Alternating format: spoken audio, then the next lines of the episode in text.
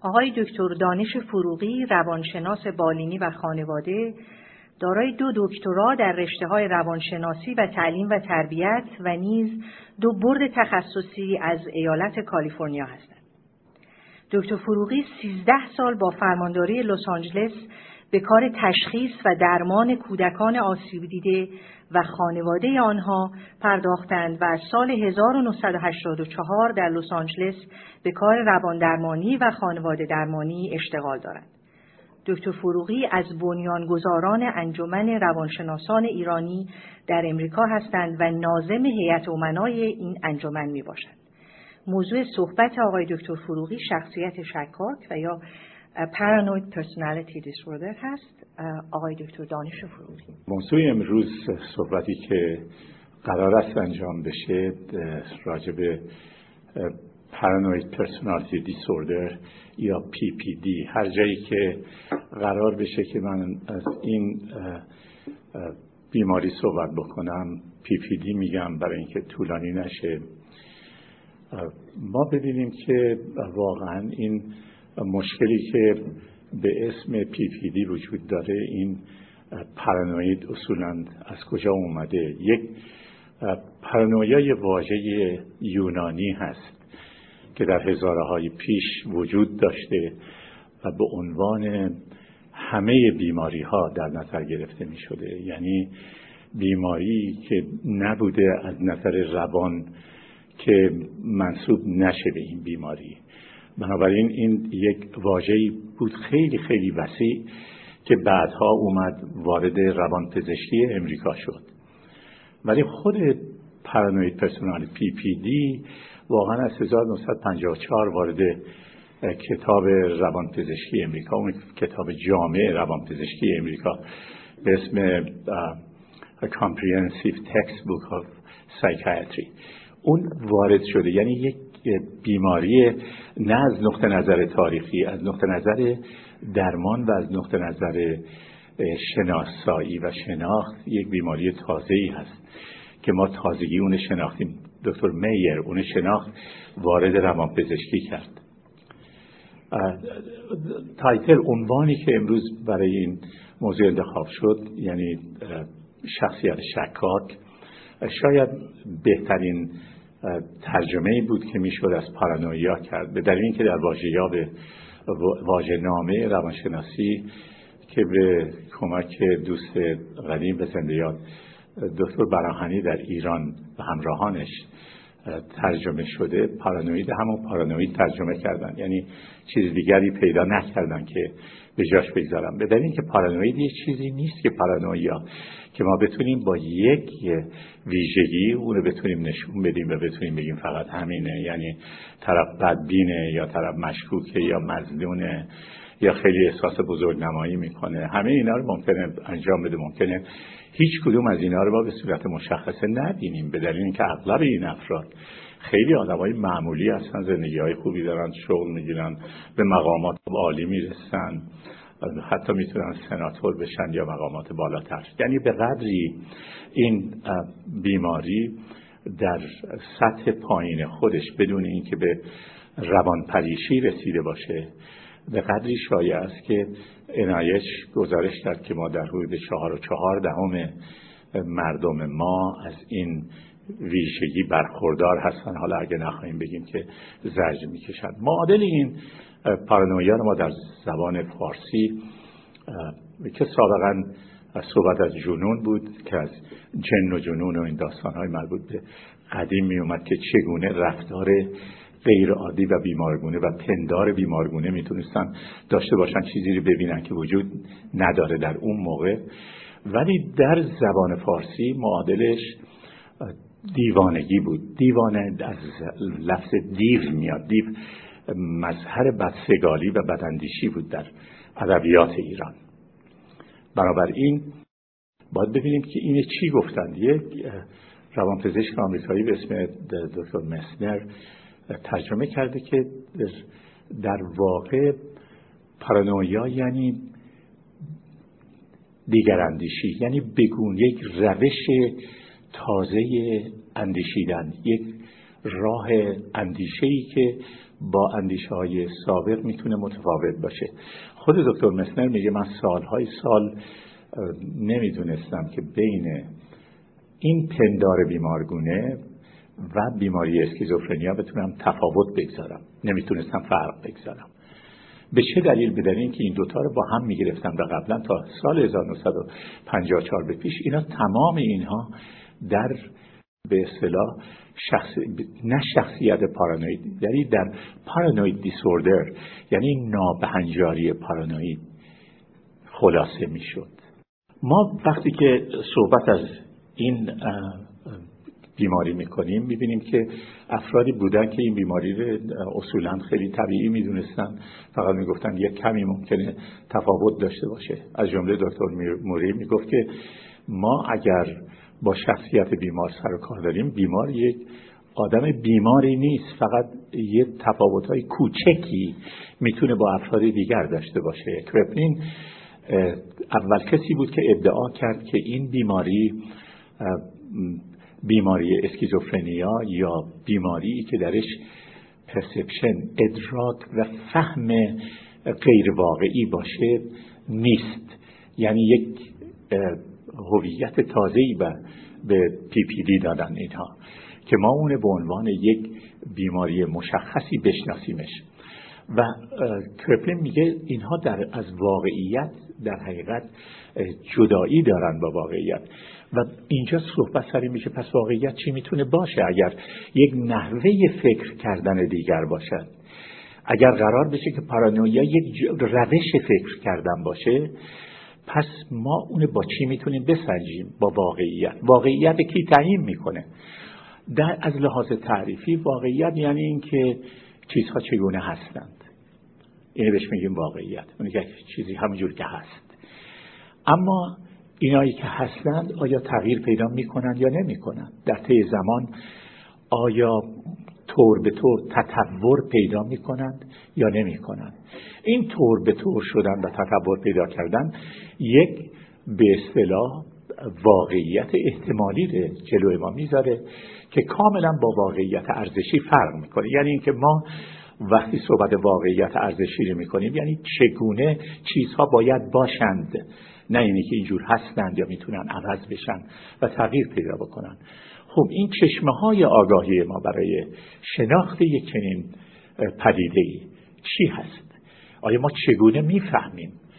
ما فهممونه. ببینید از لحاظ تاریخی صحبت که الان ازش یاد شد مسئله تاریخ موقعی که ما مواجه میشیم با اینکه بخوایم یک آگاهی به دست بیاریم و واقعیت در زبان این آگاهی که به ما داده شده از کی داده شده؟ از مردم داده شده.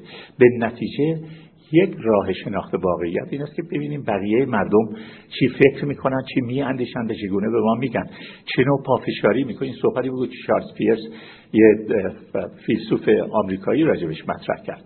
ولی اگر ما فکر بکنیم که اون چیزی که به ما میگن صحیحه اگر اون ما در یک جامعه ای باشیم که اون چیزهایی که به ما میگن چیزهای بیمارگونه باشه و جنبه های پارانویا توش باشه ما اونه میآموزیم و یاد می‌گیریم.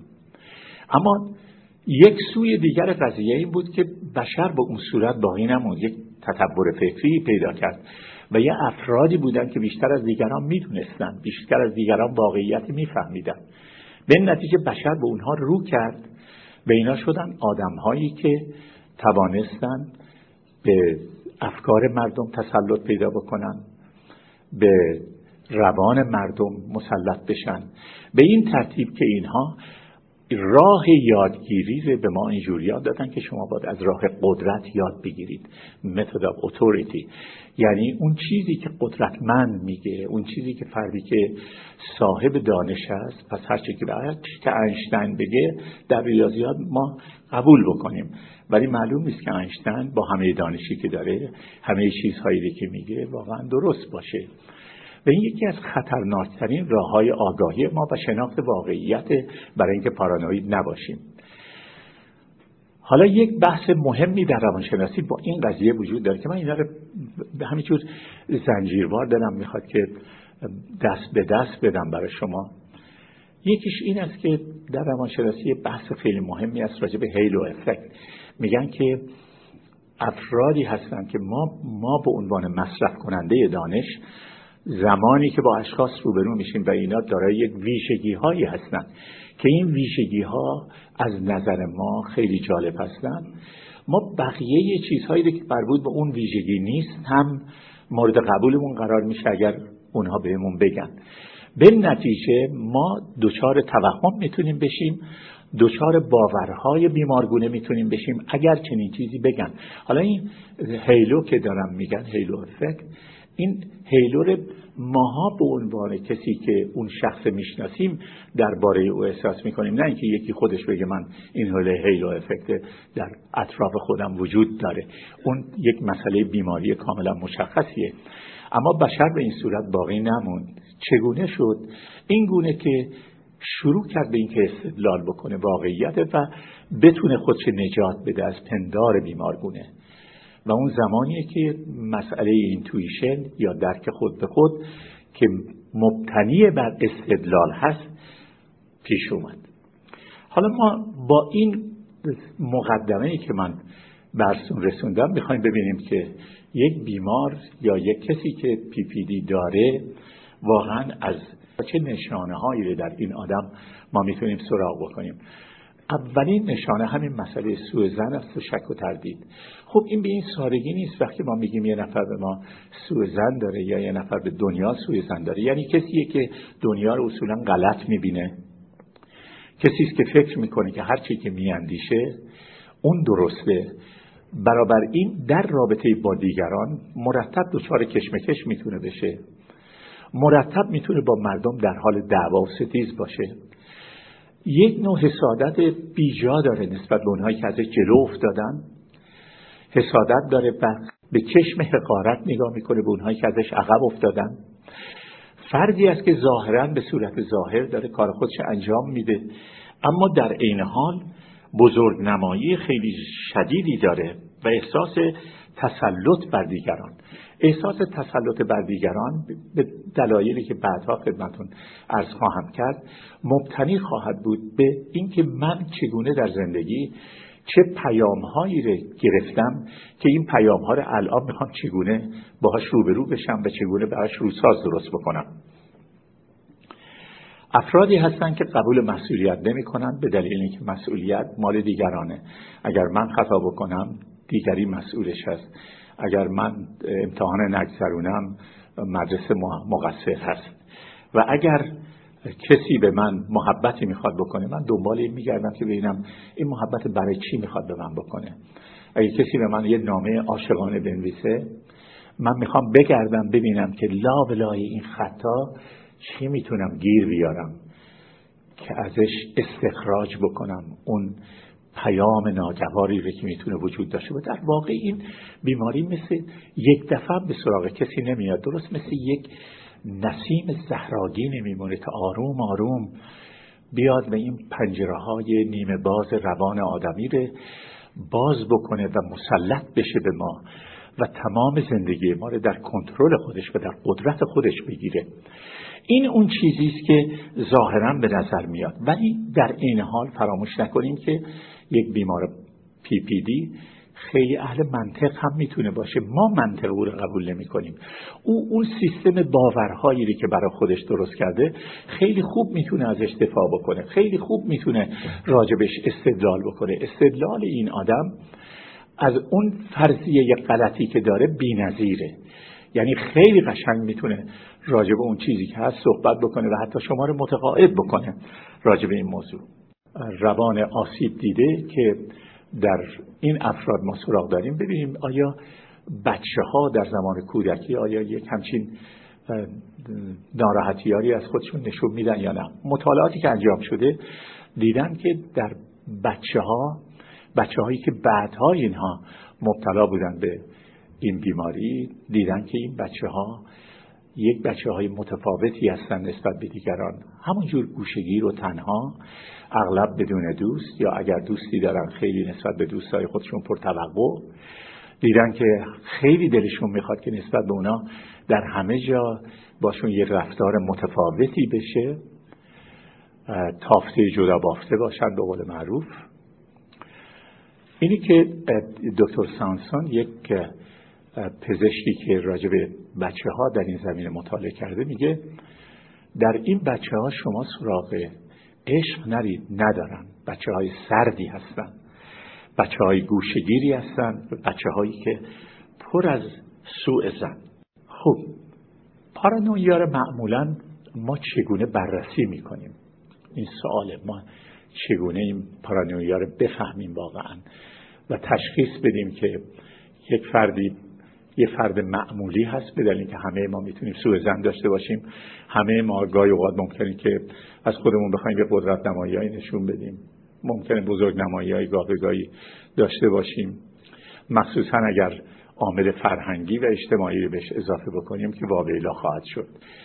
اما چگونه هست که ما بتونیم این تشخیص بتونیم داشته باشیم؟ خوب این در سه مرحله اگر انجام بدیم در مورد افرادی که افراد عادی هستند افراد معمولی هستند و در مورد افرادی که پی پی دی هستند و از اون به اصطلاح فراگیرتر افرادی که روان پریشی دارند. برای اینکه این موضوع تشخیص داده بشه ببینید این هیچ نوع معیار پزشکی به اون صورت که کسی بره یک آزمایش خون بده و بعد بهش بگن که تو کی هستی و چی هستی و چگونه نیست. روانشناسا تمام قدرتشون رو کارهای تسته چگونه بتونن روی آمارها و روی ارقام هنجار نرم بشناسن. در حقیقت بیسلاینی رو که پزشکی این همه دنبالش بوده از اول بشریت تا حالا که بتونه چیزهای غیر عادی بر اساس بیس بیسلاین بتونه بسنجه روانشناسونه بر اساس هنجار میسنجه. خب اگر مسئله تست بخوایم در نظر بگیریم یکی از روانشناسای که در این زمینه کار کرده دکتر فریمن ایشون اومده با تستایی که داده یک پیرامید یک مثلث درست کرده. من می‌خوام این مثلث شما در ذهن خودتون خلق بکنید یه مثلث در نظر بگیرید یه سبر و دلم می‌خواد که به موازات خط قاعده این توی ذهنیات خودتون چون ما اینجا تخت سیاه نداریم. چهار تا خط موازی بکشید. این میشه پنج تکه. هر کدوم از اینا چهار تا زوزنره هست اگه تو ذهنتون بیارید. چهار تا زوزنره هست فریمن تشخیص داد که بعد از اینه که فاکتور آنالایز کرد. یعنی تمام این اطلاعاتی رو که به دست آورده بود به وسیله افراد خیلی خیلی زیاد ریخت توی کامپیوتر و ازش خواست اطلاعات به دست بیاره. دید اینهایی که در این زل پایینی زوزنقه قرار می‌گیرن در این تست ها نشون داده شده که اینها آدمایی هستن که فکر می‌کنن دنیا جای خطرناکیه دنیا خیلی وحشت انگیز و ترسناکه. بعد دید این زوزنقه بالاتر از اون. زوزنقه ایه که افراد میگن که دنیا جای ترسناکیه خیلی خیلی خطرناکه. ولی مردمم خیلی اهل آسیب رسانی هستن. مردم پشت سر من بد میگن. بدگویی می‌کنن از من. در زوزنقه بالاتر از این دید افراد میگن که دنیا محل خطرناکیه آسیب خیلی زیاد میرسونه. و دیدن که این حالت بدگویی وجود داره در اون در اون زوزنقه سوم. اما شخص تنها تفاوتش اینه که میگه این از این موضوع من خیلی ناراحت هستم. به عذاب اومدم. در زوزنقه چهارم شخص همه این مسائل میگه و بعد میگه که به نظرم دشمن به همین دلایل داره برای من کار شکنی می‌کنه کار خیلی مهمی داره انجام میده بر علیه من.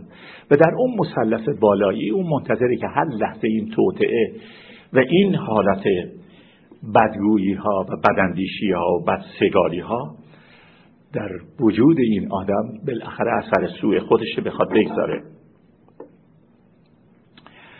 خب ما ببینیم اگر شخصی واقعا در این ویژگی باشه و این خصوصیت داشته باشه به این صورت در یک محیط خانواده چی می‌تونه به وجود بیاره؟ بنابراین تأثیرات خانوادگی که یک فرد که با پی پی دی هست چه کار می‌تونه بکنه؟ یه خانواده ای خواهد داشت.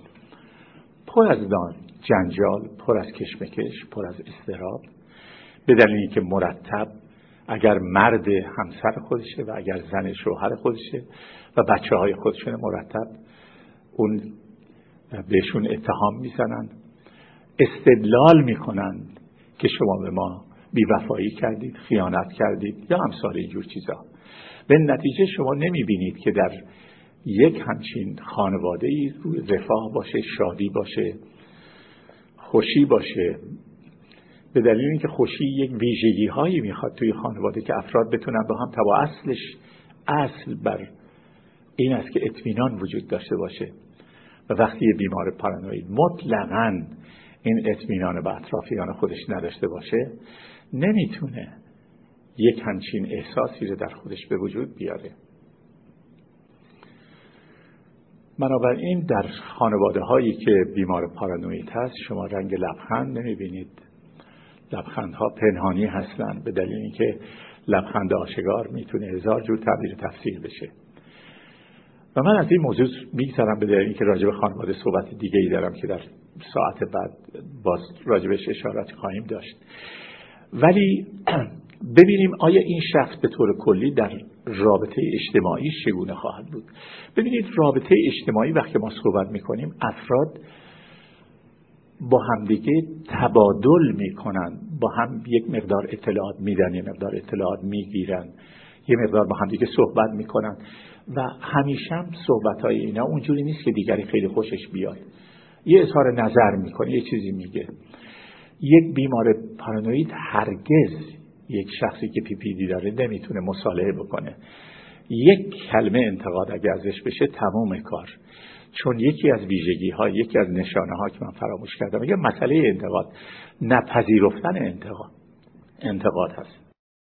بنابراین وقتی که مصالحه وجود نداشته باشه راه اجتماعی شدن بسته میشه. از سوی دیگه بیمار پی پی دی وقتی که می‌خواد بره توی یک مجلسی یک جایی که می‌خواد بره مسلما فکر می‌کنه می‌خواد پشت سرش حرف بزنه و یکی بهش بد میگه و یکی می‌خواد براش کار شکنی بکنه. اینی که اغلب اوقات شما دیدید که اونایی که در یه سطح خیلی پایینی از این وضع نابهنجاری شخصیتی هستن بهانه میارن. مثلا آقا چه فایده ای داره ما که اونجا که نمیریم ما کسی که نمی‌شناسیم بریم اونجایی که نمی‌شناسیم برای چی بریم؟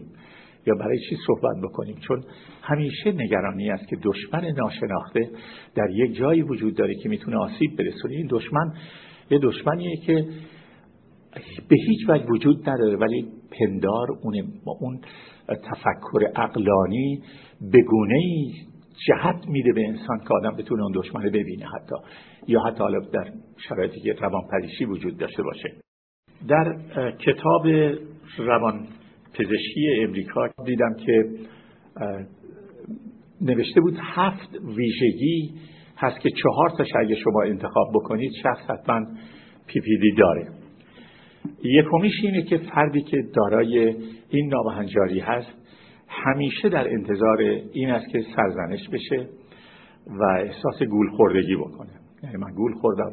مثلا اگه رفته یه خونه فروخته یه میلیون قیمتش بوده یه میلیون و صد هزار دلار فروخته. بازم میاد میگه که از چنگم در آوردن این ملت جمع شدن و من نابود کردن. این, یکی از اون ویژگی هاییه که این اشخاص دارن. منظور اینه که به دنبال نشانه هایی میگرده. این آدم دنبال نشانه هایی میگرده که بتونه ثابت بکنه که یه خطری وجود داره. این دومی چیزیه که در اونجا راجبش مطرح شده.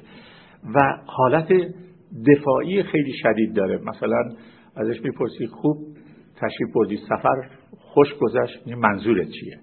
حالا این شما این حالت عکس عملی اینها رو در زندگی روزمره خیلی خیلی زیاد می‌بینید. لازم نیست که از افراد ناشناس شما یه همچین سوالی رو که معمولا نمی‌کنید. شما این از خواهرتون می‌پرسید از برادرتون می‌پرسید و گاهی اوقات می‌بینید که یه همچین جوابایی رو می‌گیرید ازشون. ضمن اینکه خوب منکری نیستم که بهتون علاقمندم هستم و اهل انتقاد و سرزنش نیستن. اگه یه موقعی بهشون بگید که آقا جون این کاری که شما کردید به این دلیل خوب نبوده ولی حاضر نیستن که به هیچ وجه بپذیرن. مطلب دیگر این است که شک و تردید دائمی وجود داره درباره وفاداری دیگران. ای آقا به مردم اعتماد نکنید. این اینا میان این کارو می‌کنن می‌خورن می‌برن این این داستان و ما مرتب مواجه هستیم با افرادی که مخصوصا تو این زمینه این حالت درونی چون می‌دونی اساس کار پارانویای مسئله پروژکشن مسئله فرافکنی اون ویژگی ها و اون چیزهای منفی که در وجودشون هست مرتب باید به دیگران نسبت داده بشه. و اینکه هر چیزی رو به چیز دیگری ارتباط میدم. حالا این هر چیزی رو به چیز دیگر ارتباط میدم من موقعی که به گونه های این بیماری به اینا رو تقسیم بندی کردم چون اینقدر ویژگی های مربوط به پی پی دی زیاده که من اینا رو برای جلسه بعدمون روشن می‌کنم که در چند مورد این خیلی خودش مشخص می‌کنه. اینه که یه چیزهایی به چیزهای دیگه نسبت میدن من باید برم توی اون قسمت براتون کامل تشریح خواهم کرد که معنیش چی هست.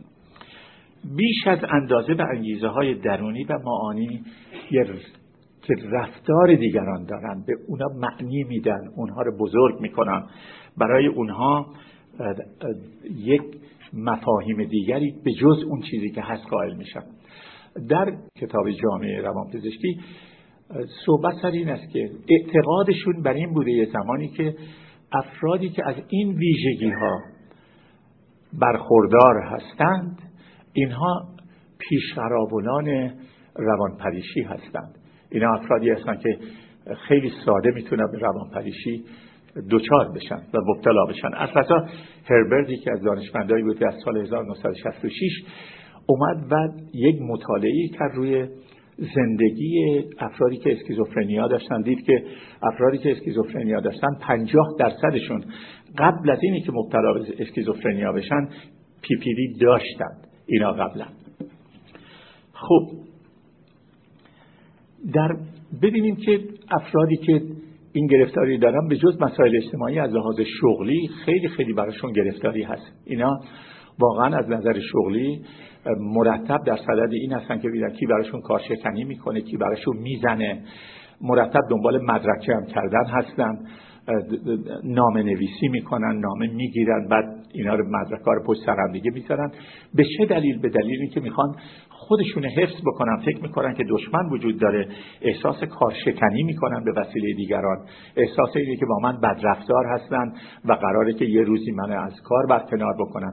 اینه که دست به کارهایی می‌زنن که این کارها کارهایی هست که جنبه های بیمارگونه داره. حالا یک همچین شخصیتی رو شما فکر می‌کنید چه احساسی باید داشته باشه؟ کسی که از صبح تا شب فکر می‌کنه که مردم باش دشمن هستن کسی که از صبح تا شب فکر می‌کنه که بهش دارن بدرفتاری می‌کنن گولش می‌زنن مالش می‌خورن بهش بیوفایی می‌کنن ارزش کارش نمی‌دونن. خب این آدم نمی‌تونه واقعا افسردگی نداشته باشه. افسردگی آدمای پارانوید خودشون افسردگی درونزاد ندارن.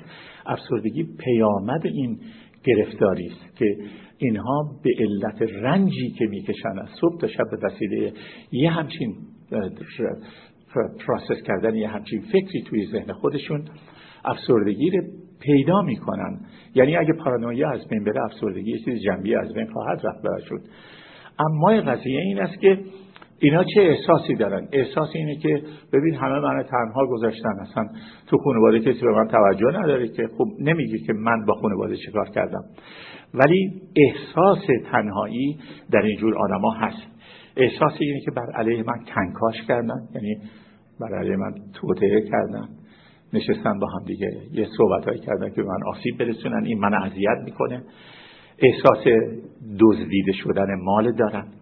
به این دشمن را به من لطمه می‌زنن و به من خیانت می‌کنن. فکر نکنید که این یک گرفتاری هست که ضمن این که یک فرد داره با تمام این حرفا شما اینه در زندگی های خانوادگی می‌بینید یه سرایتی هم داره. حالا مثلا سرایتش این سرایت جسمانی نیست. مثلا یک تحقیقی کردن خیلی جالبه بهتون بگم. تحقیق کردن دیدن بین دو تا خواهر اگه یکی پی پی دی داشته باشه چهل درصد سرایت داری و یکی دیگه هم همینجوری میشه. یعنی اینه باور می‌کنه. وقتی جز نظام باورهای خودش میاد. دیدم بین زن شوهر در حدود 28 درصد بین مادر و فرزند در حدود 24 درصد و بین برادر و برادر در حدود 11 درصد این سرایت تشخیص دادم. ولی موضوع 11 درصد بین دو تا برادر این ثابت نمی‌کنه که اینا مثلا حالا مثلا چجوری فکر میگن زبان شناسی خیلی جالبه. یکیش اینه که اینا اینقدر به هم اعتماد نکنن که حتی قبول نکنن حرف هم دیگره بخواد روشون اثر بخواد داشته باشه. حال برمیگردیم به سبب شناسی این قضیه. یعنی اینا رو دست به دست میدیم همینجوری امیدوارم که یادتون باشه از کجا داریم به کجا می‌رسیم. پله به پله. بدون تردید تمام ادبیات روانشناسی و روانپزشکی صحبت از دلایل بیولوژیکی ارسی و ژنتیکی و صحبت بایوکیمیستری همه این صحبت ها هست. ولی افزون بر اینها که من اشارات مختصری به این قسمت ها خواهم داشت ولی بیشتر خواهم پرداخت به دلایل فرهنگی و اجتماعی و خانوادگی و روانی قضیه. در قسمت بایوکمیکال آزمایشگاهی که شور و یانگ در سال 1997 کردن این نکته می‌خوام به یادمون بمونه. این تحقیق نشون میده که رفتار با کودک روی شبکه ارتباطی مغز اثر می‌گذاره. یعنی شبکه ارتباطی مغز هر چی می‌خواد باشه هر چقدر درست تنظیم شده باشه هر چقدر پدر مادر سالم بوده باشن. تا اونجایی که این بچه سالم به دنیا آوردن بسیار خوب. ولی از اون نقطه به بعد نوع رفتاری که این شبکه ارتباطی مغز تغییر این اثر محیطی رو واقعا به صورت بسیار عجیبی برملا می‌کنه آشکار می‌کنه. یعنی در حقیقت من وقتی این صحبت دارم می‌کنم به نظرم میاد که چقدر ما داریم صحبت ارزش های مادری نمی کنیم در اینجا ما در حقیقت داریم اینجا صحبت می‌کنیم که یک مادر چقدر مهمه. منظور من از مادر کسی که از بچه نگهداری می‌کنه یا مادر خانده یا هر کسی دیگری که از بچه نگهداری می‌کنه و نقش مادر داره که من بهش میگم مادر. ببینید وقتی که یک بچه با این شرایط دنیا میاد که روی شبکه ارتباطی مغز یعنی روی های او می‌تونه اون چنان اثر بذاره که بچه رو پارانوید بکنه یکی رو تبدیل بکنه به OCD یکی رو تبدیل بکنه به حالا هر چیز دیگری مردم ستیز. این اهمیت این کار نشون میده. همچنان که مثلا آرسون و اریک اسمیت اینا میگن روی شخصیت پارانوید به ویژه خیلی خیلی اثر گذاره. وقتی شما کسی رو دارید بیماری رو دارید بدونید که یک همچین مسائلی هم در گذشته احتمالا بر او رفته است. گورمن و ساداک میگن افزایش دوپامین لول هست که روی مغز باعث پارانویا میشه باعث این میشه که انسان بدبینی پیدا بکنه باعث میشه که انسان همه ویژگی هایی که مربوط به پی پی دی بوده بتونه پیدا بکنه. بعد می‌رسیم به آزمایش هایی که موریموتو در سال 2002 کرده راجع به افزایش دوپامین لول و مسئله توهم که ثابت می‌کنه هر چقدر میزان دوپامین لول اضافه میشه به همون مقدار ما رو به روانپریشی میریم. و این مسئله روانپریشی همونجور که به عرضتون رسوندم دیگه می‌خواد این از اون جنبه ادراک غیر واقعی داره به اصطلاح اون PPD که ادراک غیر واقعی نداشت داره منتقلش می‌کنه به جایی که ادراک غیر واقعی پیدا بکنن در جایی که dopamine level زیاده. ببینید وقتی که ما یه همچین به اصطلاح اطلاعاتی رو به دست میاریم متوجه میشیم که واقعا نوع رفتار چقدر به وسیله افرادی که بچه رو بزرگ می‌کنن تا چه اندازه می‌تونه اهمیت داشته باشه. دکتر ساداک و گورمن و کامینگ نشان میدن که فاکتورهای بیولوژیکی بی نهایت مؤثر هستند وقتی فاکتور بیولوژیکی میگیم مطالعاتشون روی خانواده میاد. روی اینکه افراد خانواده مثلا دیدن که در خانواده هایی که قش مثلا خیلی قش نه از روی فقط و فقط هیستریا. غش غشی که به علت قطع نوروترانسمیتر هاست. اپیلپسی. زیاده یا خانواده هایی که درشون دیمنسیا زیاده دیدن که بیمارای پی در اینا بیشتر دیده میشه. آزمایش هایی که کندلر در سال 1981 و سال 1985 در این زمینه انجام دادن در مورد اسکیزوفرنیا یک ریت ویژه ای رو نشون میده که چند درصد. ولی من اینا رو خیلی ولی ندیدم به دلیل اینکه در جاهای دیگه که مراجعه کردم دیدم که جاهای دیگه ارقام دیگری رو میدن و این یکی از ویژگی های تحقیقه که کی تحقیق کرده باشه کجا تحقیق کرده باشه در چه شرایطی تحقیق کرده باشه و پول تحقیق کی داده باشه این اطلاعات شما می‌تونید به گونه های متفاوت می‌تونید بگیرید. ولی بدون تردید دلایل ارسی در این زمینه می‌تونن اثرگذار باشن. کما اینکه دکتر اشترن میگه ارث پیشنهاد میده. ولی پرورش آماده می‌کنه و کامل می‌کنه و تحویل میده.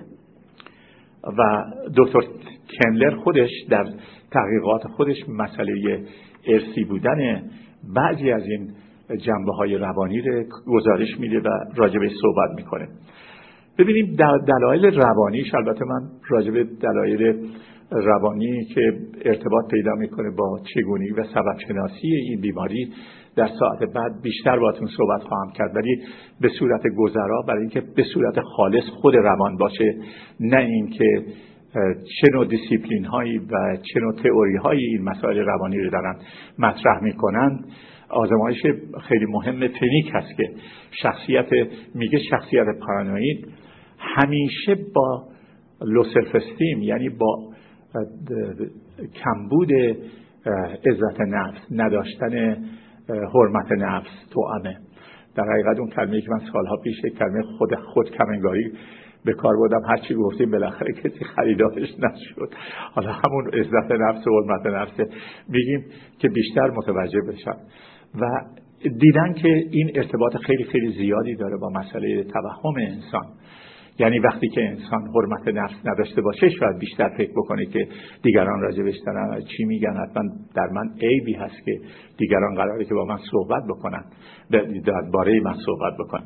اما آزمایش فنیک در و کاموی در سال 2005 نشون میده که افرادی که دچار این بیماری هستن یکی از ویژگی هاشون اینه که یک دلیل می‌گیرن و شروع به گسترش میدن.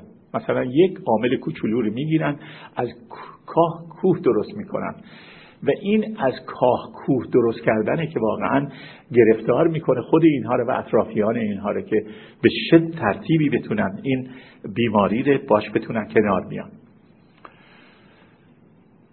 از این موضوع که می‌گذاریم به عامل فرهنگی توجه می‌کنیم. ببینید مسائل فرهنگی وقتی صحبت می‌کنیم به یک خزانه بسیار ژرف طولانی عمیقی نظر میاندازیم. ببینید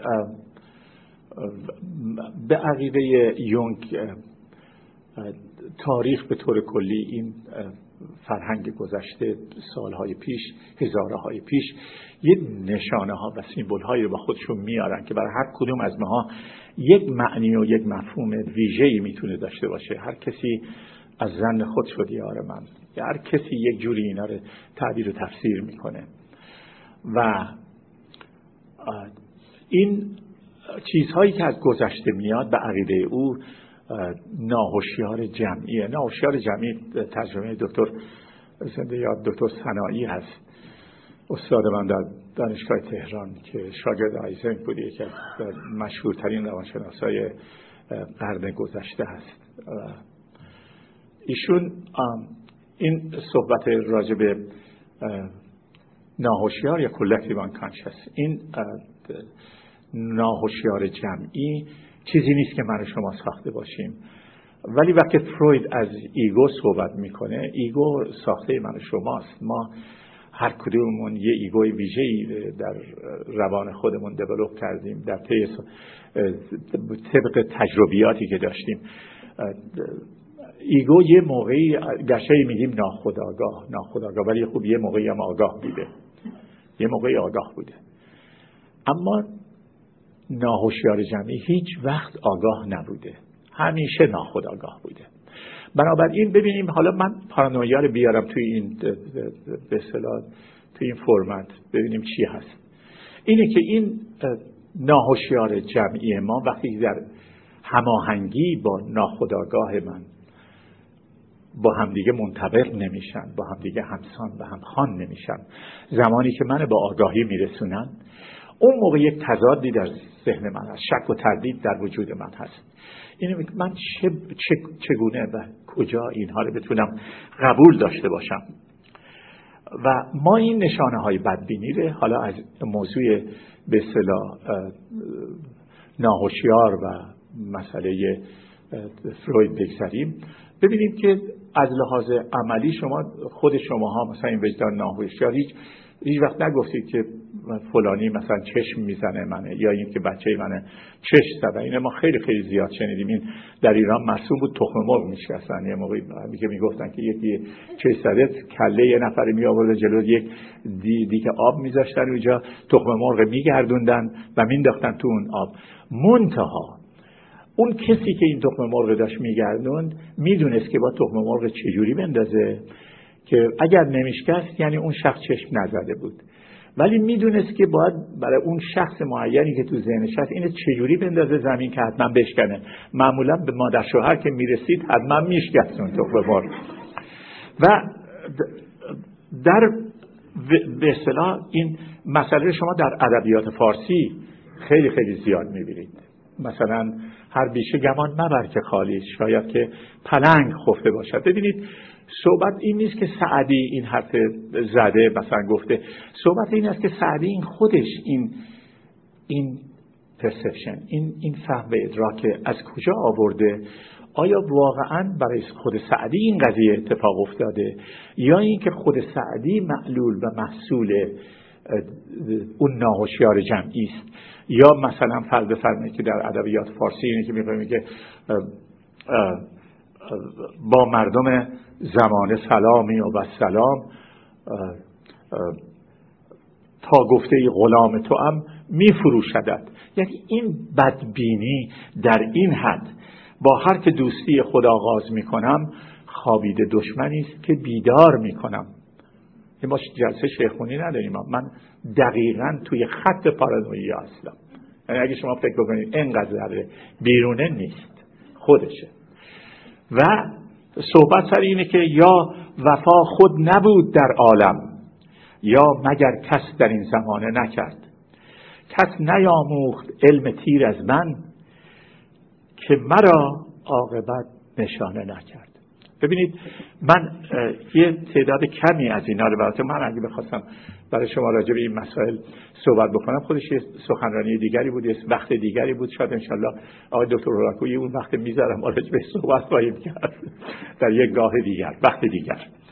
اما مطلب این است که به همون صورت که شما می‌بینید فرهنگ می‌تونه برای ما پارانویا رو بیاره می‌تونه برای ما خوشبینی بیاره در بعضی از موارد. اگر درست بتونیم ازش استفاده بکنیم و اگر بخوایم به جنبه های منفی کار بخوایم نگاه بکنیم. و حالا برگردم به این بحث فرهنگی رو بذارم کنار و به موضوع رفتارگری بپردازم. موضوع رفتارگری می‌دونید بیهیویوریزم اینا هم یه حرفی دارن برای مسئله پارانویا. یعنی اعتقاد دارن که ما به علت اینه که رفتار بدبینانه رو وقتی تقویت می‌کنیم بدبینی رشد پیدا می‌کنه. صحبت نمی‌کنه که بدبینی چجوری به وجود میاد. ولی کوشش هم کردن که اون آزمایش هم انجام بدن. مثلا روی محرک و پاسخ شاید این دیدگاه داشته باشن که چون زندگی انسان ها بر اساس محرک و پاسخ هست یعنی هر موقعی که ما محرک میدیم و پاسخ می‌گیریم ولی پاداش نمیدیم. اون رفتار ما سرکوب می‌کنیم یا برعکس وقتی پاداش میدیم رفتار تقویت می‌کنیم. خب این درست مثل همون صحبت های دیگری که در دیسیپلین های دیگر می‌بینیم در مورد تقویت پاسخ بچه ها در به وسیله مادرها. وقتی که رفتار درست انجام میدن در برابر موقعی که رفتارشون رفتار درستی نیست. مثل آموزش خشم مثلا به بچه ها موقعی که بهشون یاد میدیم که خشمگین بشن از ما چیز یاد از ما چیز بگیرن. یا اینکه بچه ها موقعی که ما این عصبانیت بهشون داریم چون ببینید موضوع موضوع اینتراسایکی یا درون فردیه ما یادگیریمون درون فرد درون ما اتفاق میفته یادگیری. مثل مسئله پارانویا از نقطه نظر رفتارگری. نکته دیگر در به اصطلاح بحث مربوط به روانی اجتماعی است که صحبت اریکسون من فکر می‌کنم این بحث آقای دکتر هلاتویی راجع به انسان سالم احتمالا یا حتما حتما خواهند داشت. من فقط و فقط بحثی که در ارتباط میشه با موضوع پارانویا. از ازشون به هیچ راجع به این قضیه نمی‌خوام برم. اون حرفایی که ایشون زدن از اول تا آخر. بگم اریکسون داماد فروید بود. یعنی آنا فروید آنا زن اریکسون شد. و ایشون اولین کاری که کرد اومد حرف پدر زنه رو قبول نکرد. گفت این کار سکشوالی که تو داری میگی و این اصلا قبول ندارم. و به هفت درجه اومد اینو تقسیم کرد. بعد دختر فروید اومد یه یه درجه هشتم اون قسمت آخر عمر که به اصطلاح دیگه انسان حالت تصمیم و حالت قبول داره توی زندگی خودش به حالت بیچارگی و قبول. اونو آورد اضافه کرد ببخشید.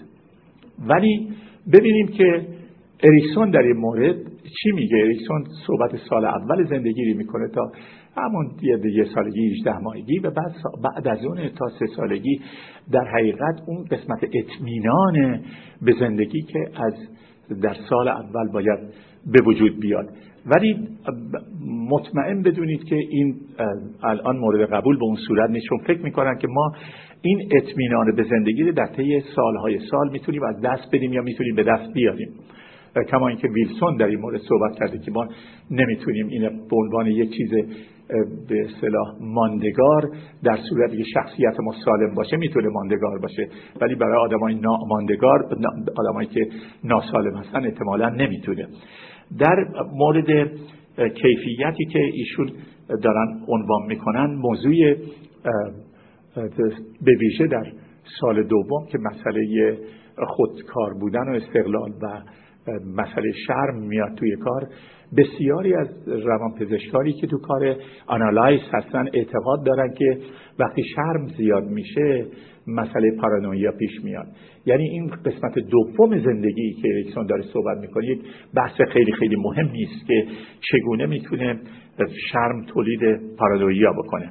و البته در سالهای بعدی که مسئله احساس گناه و حقارت سرشکستگی که در بین 6 سالگی تا 12 سالگی پیش میاد تمام اینها می‌تونن یک عواملی باشد در همراهی بکنن به اینکه شخص پارانوید بشه. ببینید هیچ کدوم اینا نمیان بگن که اینها صد درصد پارانویا به وجود میاره. دارم میگن که اینها می‌تونه با پارانویا رو به یک نحوی در ارتباط باشه با پارانویا. دلایل اجتماعی قضیه به شما از بکنم مسئله دیوار موش داره موش گوش داره ما خیلی خیلی زیاد شنیدیم. ولی دلایل اجتماعی بیشتر شما توی زمینه های به اصطلاح قانونی قضیه بیشتر می‌بینید تا جنبه های اجتماعی. چون جنبه های اجتماعی بیشتر تحت تاثیر فرهنگ جنبه های قانونی قضیه وقتی شما می‌بینید جنبه های قانونی بی نهایت اهمیت پیدا می‌کنند. به دلیل اینکه قوانین می‌تونن به مردم پارانویا بدن. تصمیم های بد تصمیم های غلط می‌دونن مردم متوحش بکنن. و به طور کلی به وجود اومد. اومدن سازمان های اطلاعاتی می‌تونن خیلی از مردم باعث بشن که اصلا با هم دیگه نخوان صحبت بکنن. مگر این پارانویا نیست؟ وقتی که ما جرأت نداشته باشیم که بتونیم حرف بزنیم و صحبت بکنیم. قوانین سخت فشارهای اجتماعی. یک دانشمند آمریکایی به اسم لورا میلر میگه ما اگر در قرن بیستم متولد شده باشیم امکان نداره در یک دوره ای از زندگیمون پارانوید نشده باشیم. یعنی در حقیقت یک بیماری فراگیر اجتماعی از یک نقطه نظر. درسته که ممکنه ما تمام اون ویژگی ها رو به کامل نداشته باشیم ولی کم و بیش این ویژگی ها رو داریم کم و بیش این نشانه ها رو از خودمون نشون میدیم. و به طور کلی موضوع دلایل این قضیه ما اگه بخوایم رجوع بکنیم به ادبیات خودمون این مسئله دایجان ناپلون و اینا دیگه خودتون بهتر از من می‌دونید که چه شرایطی داشت و چه جریاناتی هست. برمیگردیم به قسمت دیگری از برنامه امروز که مربوط میشه به دلایل خانوادگی این قضیه. دلایل خانوادگی به وسیله دکتر پونانسکی بررسی شده. ایشون میگن خانواده هایی که یک ساختار سلطگری و یک ساختار تحکم یک ساختار حاکمیت و انتقاد از فرزندان دارند.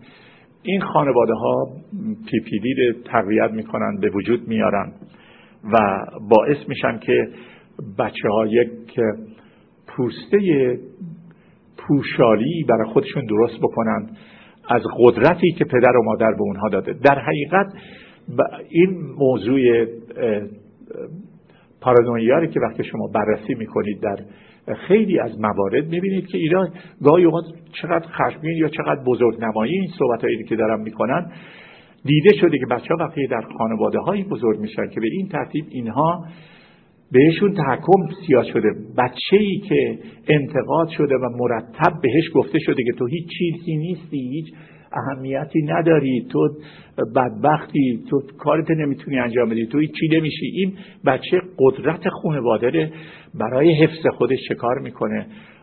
در فضای خارج از وجود خودش برای رویارویی با مردم به وجود میاره. در حقیقت خشم رو انتخاب می‌کنه تا اون عقده حقارت بتونه سرکوب بکنه در وجود خودش. در حقیقت سلطگری رو به این وسیله بتونه در وجود خودش بارور بکنه. دیده شده که خانواده هایی که در عین حال به بچه های خودشون بیش از اندازه توجه می‌کنن.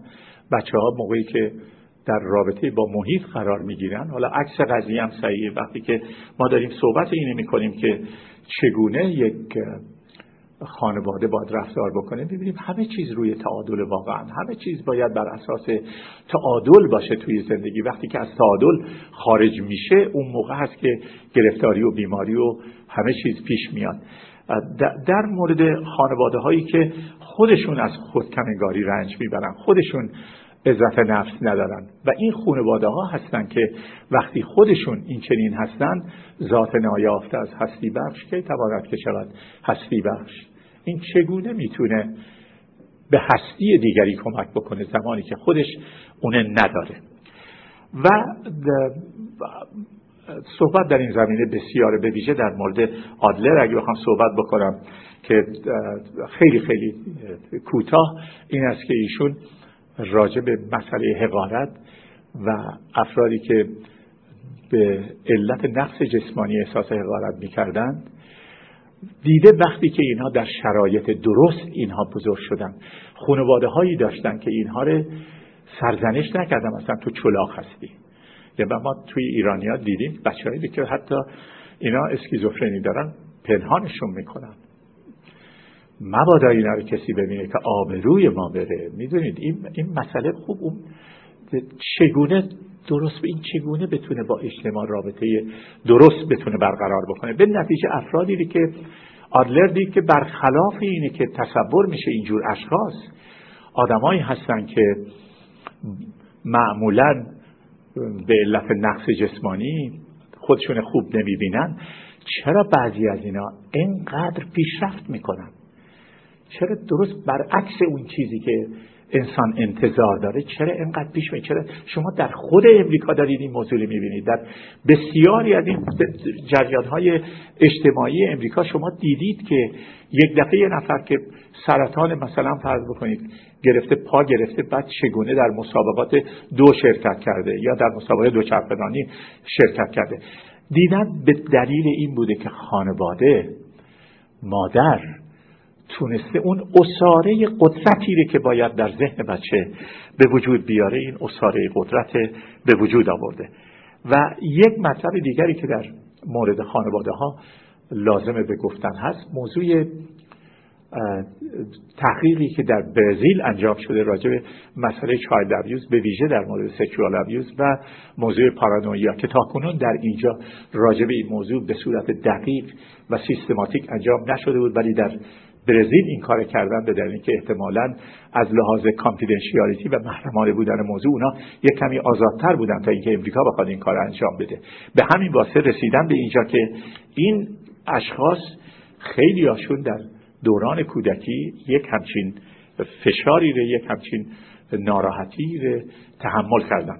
ساعت بعد کوشش می‌کنم که گونه های متفاوت پارانویا و دلایل این قضیه از نقطه نظر دیدگاه های مختلف و به طور کلی بسیاری از چیزهای ناگفته ای که در مورد پی پی دی وجود داره باتون در میان بذارم.